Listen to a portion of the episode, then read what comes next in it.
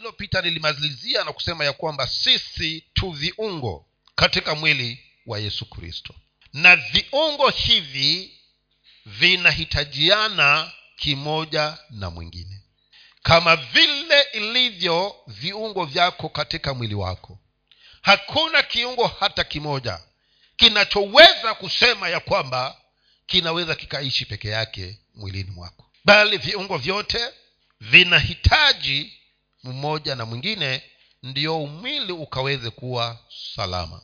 Na ndivyo ilivyo na sisi nasi tulioitanishwa na jina la bwana wetu yesu kristo.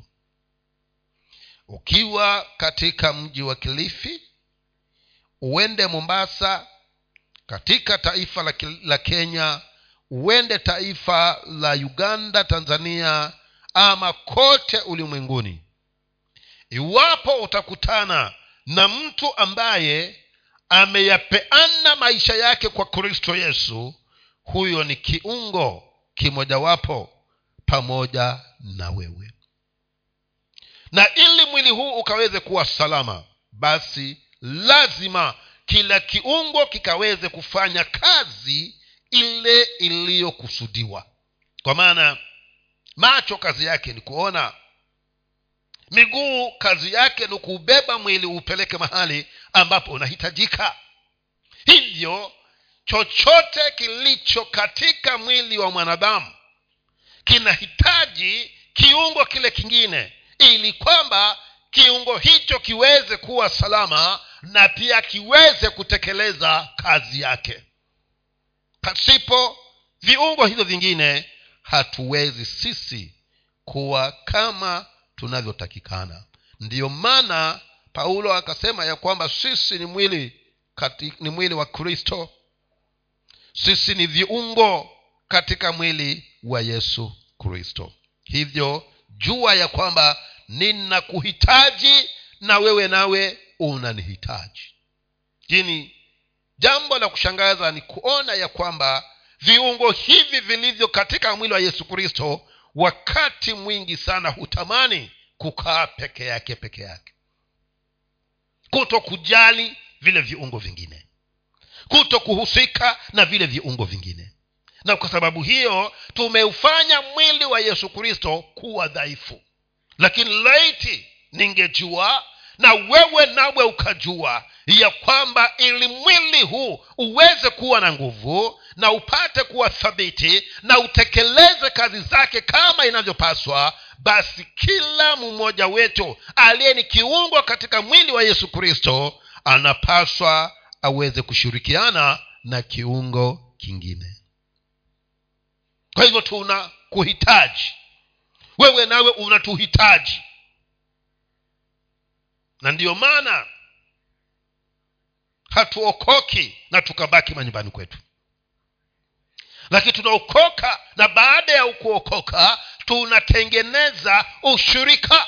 Ambao ushirika ule sasa ni viungo vya yesu kristo vimekuja pamoja ili kwamba viweze kushirikiana kuweza kujenga mwili wa yesu kristo. Hivyo nina imani ya kwamba neema hii itaendelea kututosha na tutazidi kutambua ya kwamba liwe liwalo ninakuhitaji na wewe nawe unanihitaji. Pasipo mimi hauwezi ukafanya kazi vizuri. Na mimi nami pasipo wewe siwezi nikafanya kazi vizuri. Niko tuko katika mstari wa tisa. Na mstari huu unasema mate, uh, warumi mlango wa kumi na mbili mstari wa tisa. Mstari huu unanena maneno haya pendo na lisiwe na unafiki lichukieni lililo ovu mukikumbatana mukiambatana na lililo chema. Narudia sema kwamba pendo na lisiwe na unafiki lichukieni lililo ovu mukiambatana na lililo jema. Sasa kama vile nilivyonena ya kwamba katika sura hii paulo anatamani kuweza kudokeza tabia za mkristo. Na anafikia mahali hapa anasema ya kwamba imetupasa nafikiri mkinirudishia hiyo hapo inatupasa sisi watu wa mungu kwamba pendo lisiwe na unafiki lichukieni lililo ovu mkiishika lililo jema. Sasa hili pendo hili sijui wewe unalifikiriaje. Lakini hapa paulo anasema ya kwamba tusiwe katika hali ya unafiki tunapokusudia ama tunapojijilia jambo hili la kupendana. Na watu wa mungu wapendwa tumekuwa na upendo usiokuwa wa dhati. Upendo ambao niko nao wakati ninakuona lakini ukiondoka machoni pangu hata sikufikirii. Sasa paulo anasema ya kwamba upendo wetu utoke moyoni. Kwa maana upendo usio na unafiki huwa umetokana na moyo ndio maana hata ujaponiondokea tena bado nitakuwa ninakufikiria tena bado nitakuwa ninakuombea tena bado nitakuwa nakutakia mema tena bado nitakuwa ninawaza ya kwamba mungu wa mbinguni asikupungukie wala kukuacha. Lakini upendo ulio na unafiki hauendi mbali ndugu na kwa sababu hauendi mbali hata mungu mwenyewe upendo wa aina hiyo hawezi ukamsababisha kwamba akaweze kukupatia we thawabu kwa sababu ya upendo ambao uko nao lakini ni wa unafiki kumwelekea mwenzako kwa hivyo ni lazima kama ni kupendana tu, tuweze kupendana kulingana na tamanio la moyo wa mungu. Ndio maana maandiko yakakiri ya kwamba mpende jirani yako kama unavyojipenda wewe mwenyewe. Lakini hiyo imekuwa ngumu sana. Kwa maana ningempenda jirani yangu kama navyojipenda mimi. Nikivaa kiatu lazima jirani yangu avae kiatu kwa maana jinsi nilivyojipenda mpaka nikavaa kiatu basi kwa sababu nimevaa kiatu kwa sababu ninajipenda na nimempasa nimpende jirani kama navyojipenda mimi basi na jirani yangu naye niwapo na kiatu yeye naye navae kiatu. Lakini ndivyo ilivyo. Sivyo ilivyo na watu wa kuokoka. Nijapokuwa nimepika chakula lazima nijue ya kwamba jirani yangu naye anakula kwa maana ndivyo ninavyopaswa kufanya. Kwa sababu nimeambiwa nimpende jirani kama navyojipenda mimi. Kwa hivyo nijapopika lazima nijue jirani yangu naye amepika. Ndio upendo ambao unazungumziwa hapa ya kwamba usio upendo wa unafiki lakini kwa sababu upendo wangu ni wa nafiki upendo wangu si wa kweli wakati jirani yangu hajapika mimi nina chakula ndipo ninasherehekea ndipo ninamsuta ndipo ninamnena. Hilo silo pendo ambalo linazungumziwa na paulo hapa. Ndio maana anasema pendo lisiwe na unafiki na pia lisichukiane na lililo ovu lisikubali kabisa ovu lolote katika moyo ulio na upendo kumwelekea mwingine. Kwa hivyo tamanio la paulo anakiri ya kwamba mwokovu kumwelekea mwokovu mwenzake wakati uwao wowote anapokuwa na shida ni kana kwamba yeye naye anayo shida. Kwa hivyo hatatulia mpaka ndugu yule dada yule shida yake iwe imepata suluhisho ndo upendo anaozungumzia paulo hapa. Hivyo ombi ninaloomba ni kwamba waokovu tubadilike. Tuweze kubadilika wapendwa kwa maana pasipo kubadilika hatutaweza ndugu zangu kufikiria vigezo ambavyo neno hili linatuzungumzia siku hii ya leo. Kanisani tumejaa na wanafiki wengi sana. Hali ambayo haipasi kuwepo ni hali ambayo inatakikana iwe iko kule katika ulimwengu ule wa giza lakini si katika ufalme huu wa nuru. Lakini vivyo hivyo katika ufalme huu wa nuru kunako watu wasiokuwa na upendo wa dhati kuelekea wenzi wao. Lazima ninapokupenda takuwazia mema ninapokupenda nitahakikisha ya kwamba hakuna dhara litakalo kusibu nikiwa karibu na wewe. Nitakapokupenda nitasimama na wewe wakati unaponihitaji. Lakini kama sikupendi nina upendo wa unafiki basi kila unapopata na shida ndivyo nitakavyoenda mbali na wewe zaidi ili kwamba hiyo shida iendelee kukutatiza wakorintho wa kwanza kumi na tatu. Tunataka kuuona upendo huo ambao paulo anaozungumzia ya kwamba upendo huo usiwe na unafiki. Na pia upendo huu usiweze kuwa na lolote lisilojema nalo lifikiria kumwelekea ndugu yangu ama dada yangu. Wakorintho wa kwanza mlango huu wa kumi na tatu bibilia inasema nijaposema kwa lugha za wanadamu na za malaika kama sina upendo nimekuwa shaba iliyayo na upatu uvumao. Yaani anasema nini? Anasema ya kwamba hata kama nitajiona mimi ndiye kiroho kabisa mtakatifu kuliko watakatifu wote lakini kama ndani ya moyo wangu sina upendo kazi yote hiyo ni bure. Huo utaua hauko. Huo utakatifu utakuwa nauona mimi lakini mungu hauoni hizo lugha na kurabashanta kwako itakuwa ni kwa faida yako wewe lakini mungu haoni kitu. Kwa hivyo upendo ni kigezo ambacho mungu amekiweka kukiweza kuangazia kwamba huyu mtu kweli ananipenda mimi. Kwa sababu kama hauna upendo kwa jirani yako hauwezi ukasema ya kwamba wampenda mungu. Ndio akasema wasemaje wanipenda mimi usiniona na, na, na, na unayemwona wamchukia. Ndo anasema ya kwamba hata nijapozungumzwa kwa ndimi ziwe ni za wanadamu nizungumze kijeremani nizungumze kitaliano nizungumze kifaransa ninene hata kama ni kidigo lakini kama nitayanena hayo yote lakini sina upendo ndani yangu hiyo ni kazi bure machoni kwa bwana. Na iwapo nitazungumza pia lugha za malaika lakini kama upendo haumo mpendwa unachokifanya ni bure.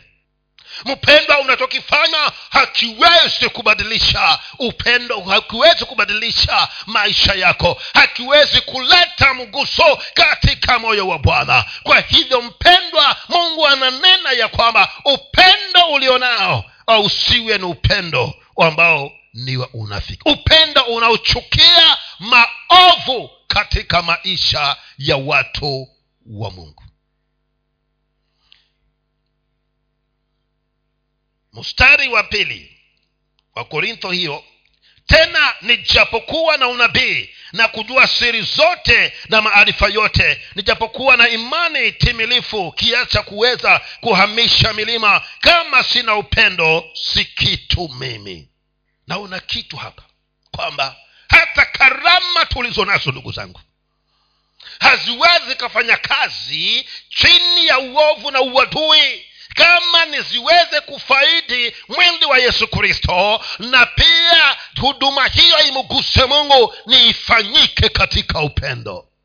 Bila upendo anasema ya kwamba wesi kitu hata kama naweza nikaomba moto ukashuka hapa. Lakini moyoni mwangu kama sina upendo mungu bibilia inasema ya kwamba hiyo ni kazi bure. Kwa hivyo ninasema nini? Nasema ya kwamba ndugu yangu dada yangu kilicho kigezo cha kuweza kuweza kuugusa moyo wa bwana ni upendo si huduma ninayoifanya. Kwa maana kama ninaifanya huduma hiyo lakini kwa ajili ya kujiinua ni kwa ajili ya kuweza kuona ya kwamba watu wanaona mimi kwa ajili watu wanione kwamba si mchache hapo hakuna upendo kwa sababu hakuna upendo huduma hiyo inafanya kazi bure. Sasa je haitagusa mtu? Inaweza iguse mtu na isaidie yule ambaye anaipata lakini wewe ujaposimama mbele za bwana si kitu. Kwa maana umekosa kigezo hiki cha upendo. Anasema hata kama nina imani ambayo naweza kuenda kusimama katika mahali ambapo mulima, mulima ule wa kuku upo. Niuambie mulima wewe kuanzia sasa na kuamuru ondoka hapa na ukatupwe baharini na mlima unitii. Lakini kama sina upendo si chochote. Hiyo nitakuwa naambulia patupu. Kwa hivyo ndugu yangu ninachokusihi ni kwamba hebu chunguza moyo wako nami nichunguze moyo wangu. Jinsi vile ambavyo tumeketi nikiangalia nyuma mbele kando kulia na kushoto hawa wote walionizingira moyoni mwangu wana nafasi? Je ninawapenda na upendo wa dhati? Je ninawapenda na moyo wangu wote kama vile ninavyojipenda mimi na iwapo kanisa litafika katika ki, kiwango hicho wapendwa hatutahitaji kuhubiri. Kuishi kwetu itakuwa ni injili tosha. Watu watakuja kanisani. Ambao hawajaokoka watakuja waseme nataka na mimi nami kumjua huyu yesu kristo kwa nini nimeguswa na jinsi mnavyopendana? Walakini leo hii wakati mwingine hata wale waliokule nje wanapendana zaidi kuliko sisi. Kwa maana wanaweza kuonana njiani wakamuulizana waendapi nenda nyumbani? Ah, sasa mapema haya. Sema yeye kwa sababu mfuko hauko vizuri. Tuingie hapa mwambweni takununulia mbili. We siku lini uliniambia siku gani uliniambia nije kwako? Ama uliniambia twende. Ama umenikuta tu njiani ukasema ah, mchungaji tuingie hapa hoteli sasa shida si wewe shida ni kwamba hauna upendo upendo wako ni wa juujuu na upendo wa juujuu ndo unazungumziwa kwamba ni upendo wa unafiki. Kwa bahati mbaya ni kukuta hotelini naingia unajiziba kabisa na mtu nisikuone ili kwamba usininunulie kikombe cha chai. Kwa sababu haunipendi. Lakini paulo paulo hapa anasemea kwamba hata kama naweza nikaomba moto ushuke niweze kuomba mlima uondoke lakini kama sina upendo ndugu yangu kazi yote hiyo haifui dafu mbele za bwana. Si chochote mungu hahesabu kitu. Ndio maana ombi langu ni kwamba bwana akusaidie na mimi nani anisaidie ili kwamba niweze kuwa wa baraka kwa mwingine. Kwa maana ni upendo peke yake ndiyo unaweza kunisababisha kuwa wabaraka kwa ndugu yangu kuwa wabaraka kwa dada yangu. Ni upendo peke yake ndiyo utakaosababisha ya kwamba ndugu yangu akiumia na mimi nami uchungu anaouhisi ndio uchungu ninaouhisi mimi. Lakini sivyo lakini pia tuna nafasi ya kurudi mahali pale tulipopaondokea mahali ambako ungesikia mpendwa anapitia hali haungekuwa na amani mpaka uende ukamwone. Na unapofika kumwona unaangalia hali hii tunawezaje tukaiondokea? Tunawezaje tukaiepuka? Na japo musalimisha ndipo na wewe nawe unakuwa na amani. Lakini leo ikoje? Kila mmoja apambane na hali yake sasa huo msemo si wa kanisani huu. Ni wa huko. Kwa farao. Hapa tunapambana na hali za wenzetu. Ndio tudhihirishe upendo. Kwa maana ndugu yangu akiwa hana nguo ni mimi sina. Kwa hivyo ninitafute nitafanyaje? Ili huyu ndugu yangu nawe awe, awe nazo. Ili akiwa nazo ndio mimi nami nitakuwa na amani. Lakini wewe nikikosa ndo raha yako kwa sababu moyoni mwako haukuna upendo kuna kujionyesha. Watajua ya kwamba mimi nami si kidogo. Akina nani? Na ikizidi sana hata ukiingia huwa hatukuoni. Sasa wewe wafikiria kwamba twakuangalia kumbe hatukutazami. Sisi huwa tumekuja kumwangalia kristo. Kwa hivyo hatukujui wakati ule tukiingia hapa chachi wapendwa tumekuja kumtazama kristo yesu. Lakini kwa sababu wewe moyoni mwako hakuna upendo wasema ya kwamba watanijua. Na jumapili ile ambayo hatukukujua jumapili ijayo utavaa viatu vya juu. Vinavyopiga kelele ukiingia. Tena utaanza kule nyuma ndo tugeuke sote. Paulo anasema ya kwamba si kitu hicho. Upendo wapendwa kama kuna kitu hukusanya watu pamoja ni upendo ndugu zangu.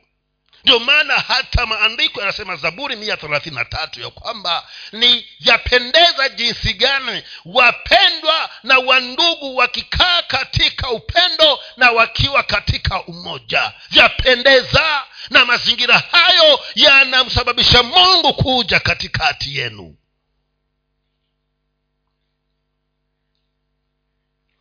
lakini upendo ujapokuwa haupo ndugu yangu dada yangu hakuna lolote. Tutaita mungu hatashuka. Tutalia mungu hatasikia.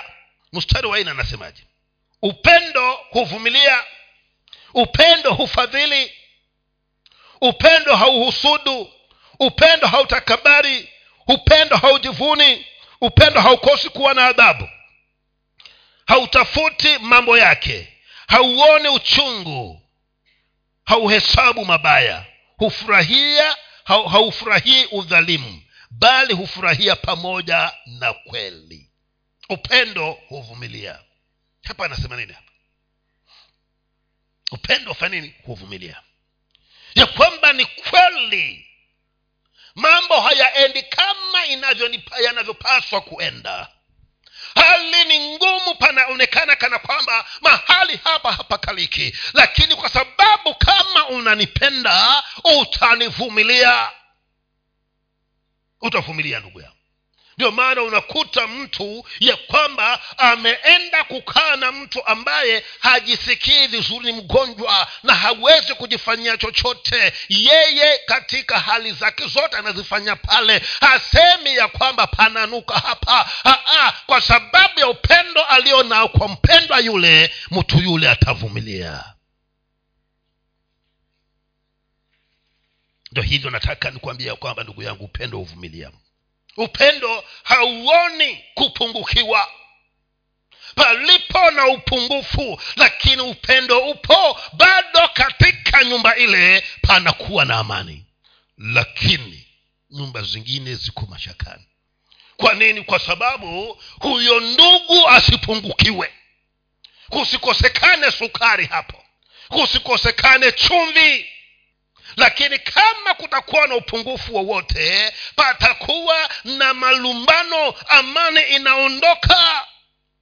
Lakini hiyo inadhihirisha ya kwamba mtu huyu hapendi yule mwenzake. Kwa maana angempenda angevumilia.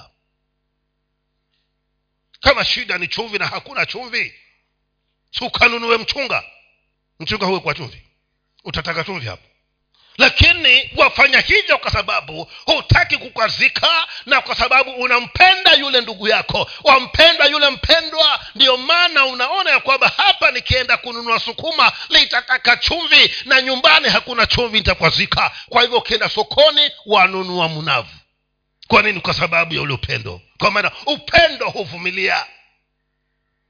Ndugu zangu acha niwaambie ya kwamba watu kupendana ni lazima wavumiliane. Kwa nini? Kwa sababu kuna mapungufu kati ya mmoja na mwingine. Kila mmoja na mapungufu yake. Na kama unataka wewe awe kama vile unavyotaka wewe ama vile ulivyo wewe mpendwa hapata kalika hapo nyumbani. Lakini wakati mwingi sana upendo unavumilia. Kuna wengine hawataki kupiga mswaki na mtu huyu yuko naye hapo uko naye pale kila itopo siku kila jioni lakini ana shida ya kupiga mswake hana huo wakati. Utaondoka kwa sababu kinywa kinanuka.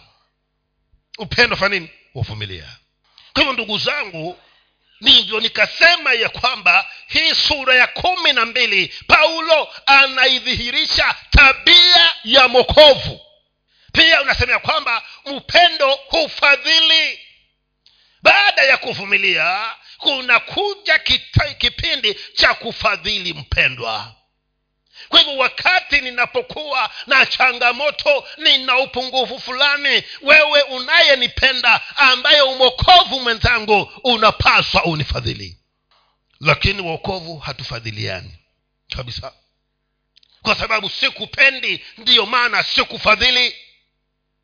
Hunipendi ndiyo maana hunifadhili lakini wakati ninapokupenda nitahakikisha ya kwamba wakati wowote unaponihitaji nitakuwa karibu na wewe ili kwamba niweze kukufadhili. Kufadhili huku ni kusaidiana. Kufadhili huku ni kusimama na mwenzako wakati anauhitaji kufadhili huku ni kutembea na mwenzako wakati mambo ni magumu walakini mtu wa kuokoka haoni umuhimu haoni maana. Kwa maana moyoni mwake hana upendo wa kumwelekea ndugu ama dada. Lakini tunaambiwa ya kwamba upendo mpendwa hufadhili. Kuna wengi katikati yetu wana upungufu fulani. Lakini kwa sababu wewe hauna upendo hata kujua hautajua lakini mwenye upendo atataka kujua ndugu yake dada yake anaendeleaje. Upendo wapendwa ufadhili upendo pia hautakabari. Hauwezi ukatakia mtu yasiyokuwa mema. Upendo huu ndugu zangu unaozungumzwa ni jambo muhimu sana katika maishani mwetu. Na hili si katika maisha ya mwamini hata kwako nyumbani kwenu kule uliko na ndugu zako na watu wa ukoo wenu pasipokuwa na upendo hakuna maendeleo. Hata nyumbani kwako wewe na mumeo wewe na mkeo kama hakuna upendo hapo ni kazi ngumu hapakaliki. Kila mmoja atatafuta sababu ya kuja kuchelewa kwa sababu hataki kumwona mwenzake kwa masaa mengi. Angalau akija awe amelala na shida ni nini? Hakuna upendo. Hapa paulo anasema ya kwamba pasipokuwa na upendo machoni kwa mungu wewe mwokovu si chochote. Mungu ni upendo. Na aliye na upendo yeye mungu yuko pamoja naye. Lakini asiyependa basi yeye mungu amemweka mbali naye.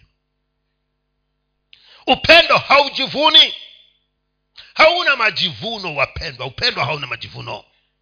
Upendo kila wakati utatamani ndugu huyu dada huyu awe sawasawa na mimi. Hakuna majivuno. Hilo nasema nini? Nasema ya kwamba kama kuna kapengele cha kujivuna katika maisha yako jua ya kwamba hauna upendo wewe. Kwa hivyo nifanye nini? Kaondoe hako ka majivuno na majivuno ndiyo huleta nonani. Yaani kila unakoenda wataka kuonekana wewe tu. Nanataka watu wakuone. Hasa tukichunguza sana tutakuta kwamba una majivuno na mahali palipo na majivuno hakuna upendo kwa maana unapojivuna ni kana kwamba umenidalilisha unadalilisha wengine unapodalilisha wengine basi wewe hunipendi kwa maana vile jinsi hutaki kudalilishwa ndivyo unapaswa wengine na usiwadalilisha walakini kama nina majivuno nitahakikisha ya kwamba nikiingia kila mmoja amejua kwamba mimi nimepaingia. Kila mmoja atajua kwamba sasa nimekuja kwa maana kwanza hiyo perfume takayojipiga itakuwa hata nikipitana kule huko ndani ya nyumba pasipo kuniona utajua ni fulani huyo anapita. Kwa sababu ni ya kwangu mimi peke yangu haina mwingine. Ni ya elfu tano hati na nyinyi yote hamwezi kununua perfume elfu tano. Majivuno. Sasa huko kunasemekana ya kwamba mtu huyo huwa hana upendo na ukweli ni kwamba mwokovu huwezi ukajitenganisha na kupenda wengine. Na ikiwezekana ni wewe ujione kwamba si bora kumuliko mwingine. Lakini mungu akatusaidia akasema mpende jirani yako kama unavyojipenda wewe mwenyewe. Kwa hivyo na amesema ya kwamba upendo hauna unafiki. Sijui nyinyi wa kisasa mnafanyaje mnaandikaje lakini sisi tulikuwa tunafanya kutumana vibarua wakati ule wa zama zetu. Na utaandika hapo kabisa uongo unafi kabisa. Kwamba wewe unampenda huyo mwenzako kiacha kwamba huli hunywi hulali. Ukiangalia maneno ni ukweli.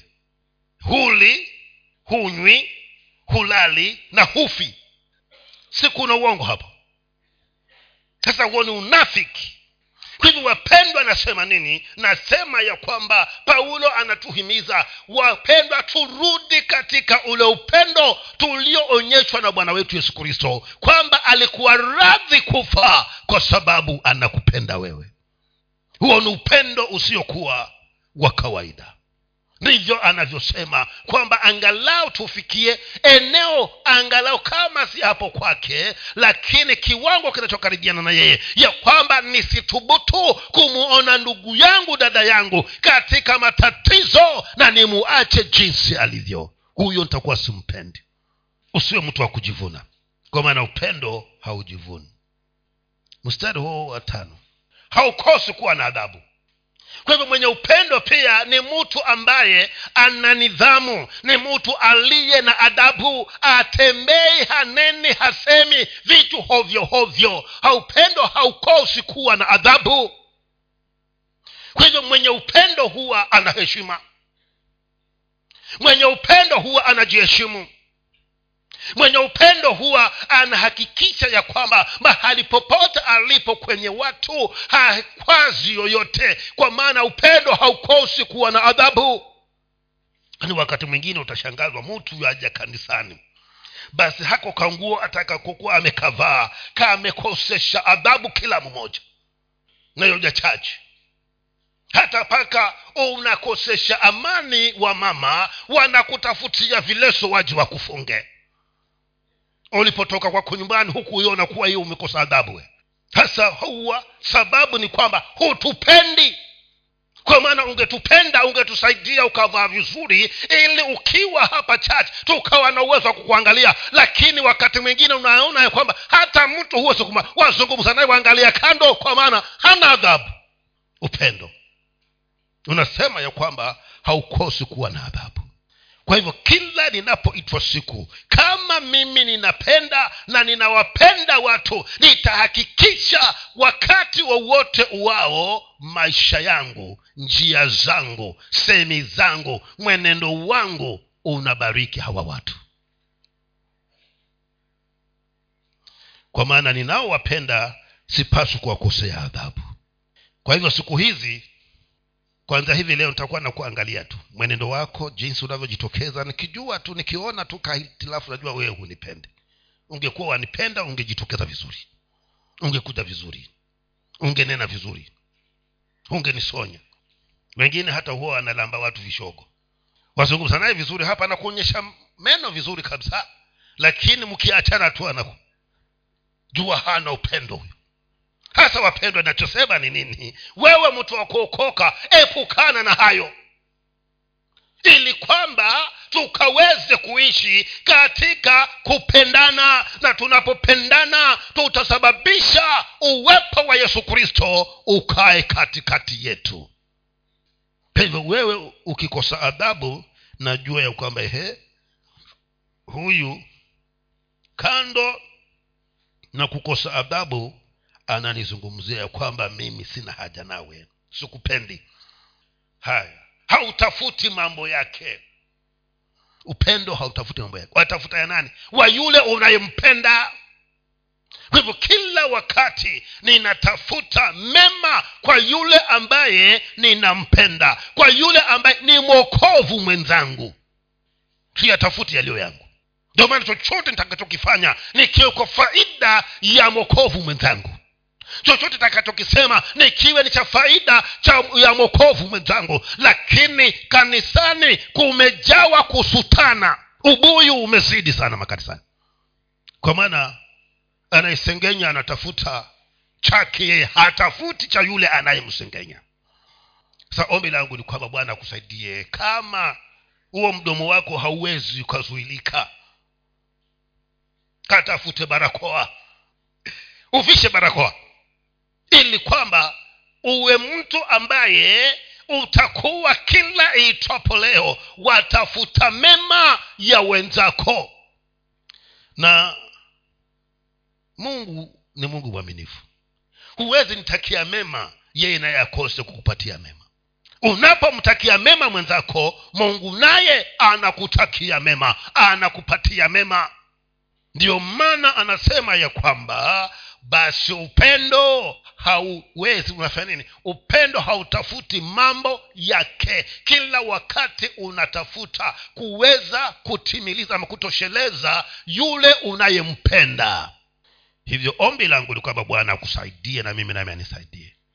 Upendo hauoni uchungu. Kwa nini mwenzako akibarikiwa unasikia kuumia?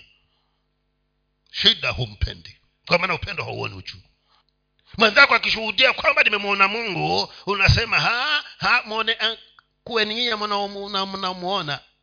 Sasa shida iko wapi hapo kwamba kuumba mi nimemwona mungu? Chuki. Uchungu ndani ya moyo. Na jambo la kushangaza wapendwa kuna watu watakuchukia kwa lolote liwalo lile. Ukivaa vizuri atakuchukia. Ukivaa vibaya atakuchukia ukila vizuri atakuchukia. Ukiwa walasima na kumbu pia atakuchukia hivyo hivyo. Kila siku ni kumbu tu. Sasa hapa tunaambia kwamba upendo wapendwa hauna hauoni uchungu chochote anachomtendea mtu mungu anapomtendea mtu. Mimi nami napaswa nifurahie kwa maana ni kiungo kimefanikishwa na bwana katika mwili wa yesu kristo.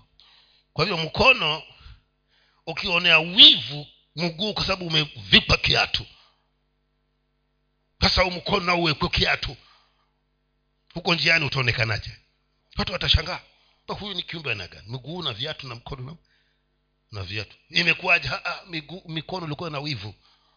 Imeonea uchungu miguu kwa sababu ina viatu. Na kwa sababu sitaki viungo vyangu vipigane ndo nikanunua viatu vya mkono kwa hivyo nasema nini? Nasema ya kwamba wapendwa wakati wowote tunapopendana wewe usiuone uchungu kwa sababu mungu amenitendea jambo. Kwa sababu mungu amekutendea jambo nisione uchungu ninachopaswa kufanya. Kwa maana ninakupenda twapaswa tuje tushikane tumshukuru mungu pamoja na tusherehekee upendo hauhesabu mabaya yaani uko hapa hivi lakini ndani ya moyo wako umeweka nakala ya yale mabaya yote uliyotendewa hata unangoja hivi ya kwamba wakiongeza mmoja tu na patoka hapa kanisani. Sasa kadri ulivyoangalia hayo yetu wewe umeangalia yale yako uliowatendea hawa watu mabaya. Ama unaangalia haya tuliyokutendea sisi? Umeweka nakala tu. Kama yule mzee aliyoweka nakala ya mke wake kila atakachokosewa anaandika. Basi akaandika hivi mpaka akaona eh, hii faili inakuwa kubwa hii. Akakosewa siku moja akampiga kofi. Papiga kofi mke naye hana upendo kwa maana angekuwa na upendo angemvumilia. Lakini kwa sababu hakuwa na upendo akakusanya akenda kwao. Na huyu baba siku ya kumfata akachukua faili yake. Wameketishwa na wazee ambia haya baba kulikuwaje? Akaanza tangu miaka ya sabini akafungua. Sema siku hii siku hii. Hasa hiyo ilikuwa ni dhihirisho ya kwamba huyu ndugu hakuwa anampenda mke wake kwa maana angempenda hangehesabu mabaya. Kwa hivyo wewe nawe kama unayo yamejaa ndii humo moyoni mwako. Hebu nenda kwa unaitwa nani yule mwimbaji? Upendo nikone sijui nani uwasamehe bure hawa maadui zako utaweka wangapi moyoni? Utapasuka bure huo moyo. Kwa kuhesabu nini? Mabaya. Sasa shida si wewe shida hauna upendo na kwa sababu hauna upendo ndiyo wajiumiza wewe mwenyewe. Taka nikwambie hivi ya kwamba tafuta mahali popote ambako wewe utatamani kwenda kukaa mahali ambako hutakwazwa. Tafuta. Kama utapapata mahali ambapo utakaa shwari kabisa pasipokuwa na vikwazo. Ndio paulo anatusaidia hapa ya kwamba kwa sababu huwezi kukaa mahali popote ambapo hautakuwa na vikwazo kwa hivyo unapokwaza usihesabu. Cha kufanya mimi nimetendewa mabaya na unasema nisihesabu nifanyeje? Samehe. Uachilie. Ndiyo utasaidika. Lakini wewe umeweka nakala kule ndani mpaka ukiniona ni kana kwamba uliniona juzi. Sijui kama umewahi kuona watu aina hiyo watembea naye basi akutane na mtu badala ya salamu anatema mate. Yaani anasikia anamnuka kabisa. Ananuka huyo mtu. Kisa na maana ameweka mabaya kuhusu yule mtu ndani ya moyo wake. Ombi langu ni kwamba bwana akusaidie ndugu yangu hata yesu mwenyewe akasema ya kwamba vikwazo lazima tutakutana navyo. Vikwazo havitaacha kujaa aliyetahadharishwa ni yule anayevisababisha. Lakini kwako wewe unaambiwa vitakuweko. Na ili usaidike usihesabu mabaya. Uendelee kumpenda huyu mtu. Wandugu wapende hao wamama wana shida lakini wapende ni hivyo hivyo. Wapende kwa maana wakati mwingine wauzwa swali ambalo hata huku unalitarajia uulizwe. Kunanyesha mvua huko nje. Na nasikia napiga mabati kabisa. Nasikia mvua yagonga mabati kabisa. Lakini nakuuliza kuonyesha huko nje. Hasa wewe mvumilie zibu tusema ndiyo kunaje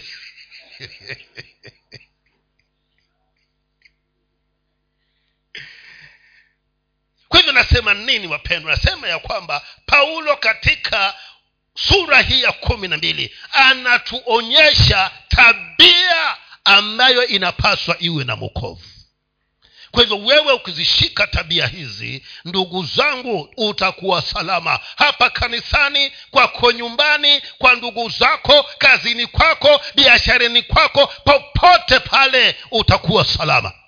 Watu watakushanga kwani huyu naye ana shida gani? Hata umfanyeje yeye bado anakupenda tu Haa, ni kwa sababu upendo hauhesabu mabaya. Chani mwite mke wangu aje aombe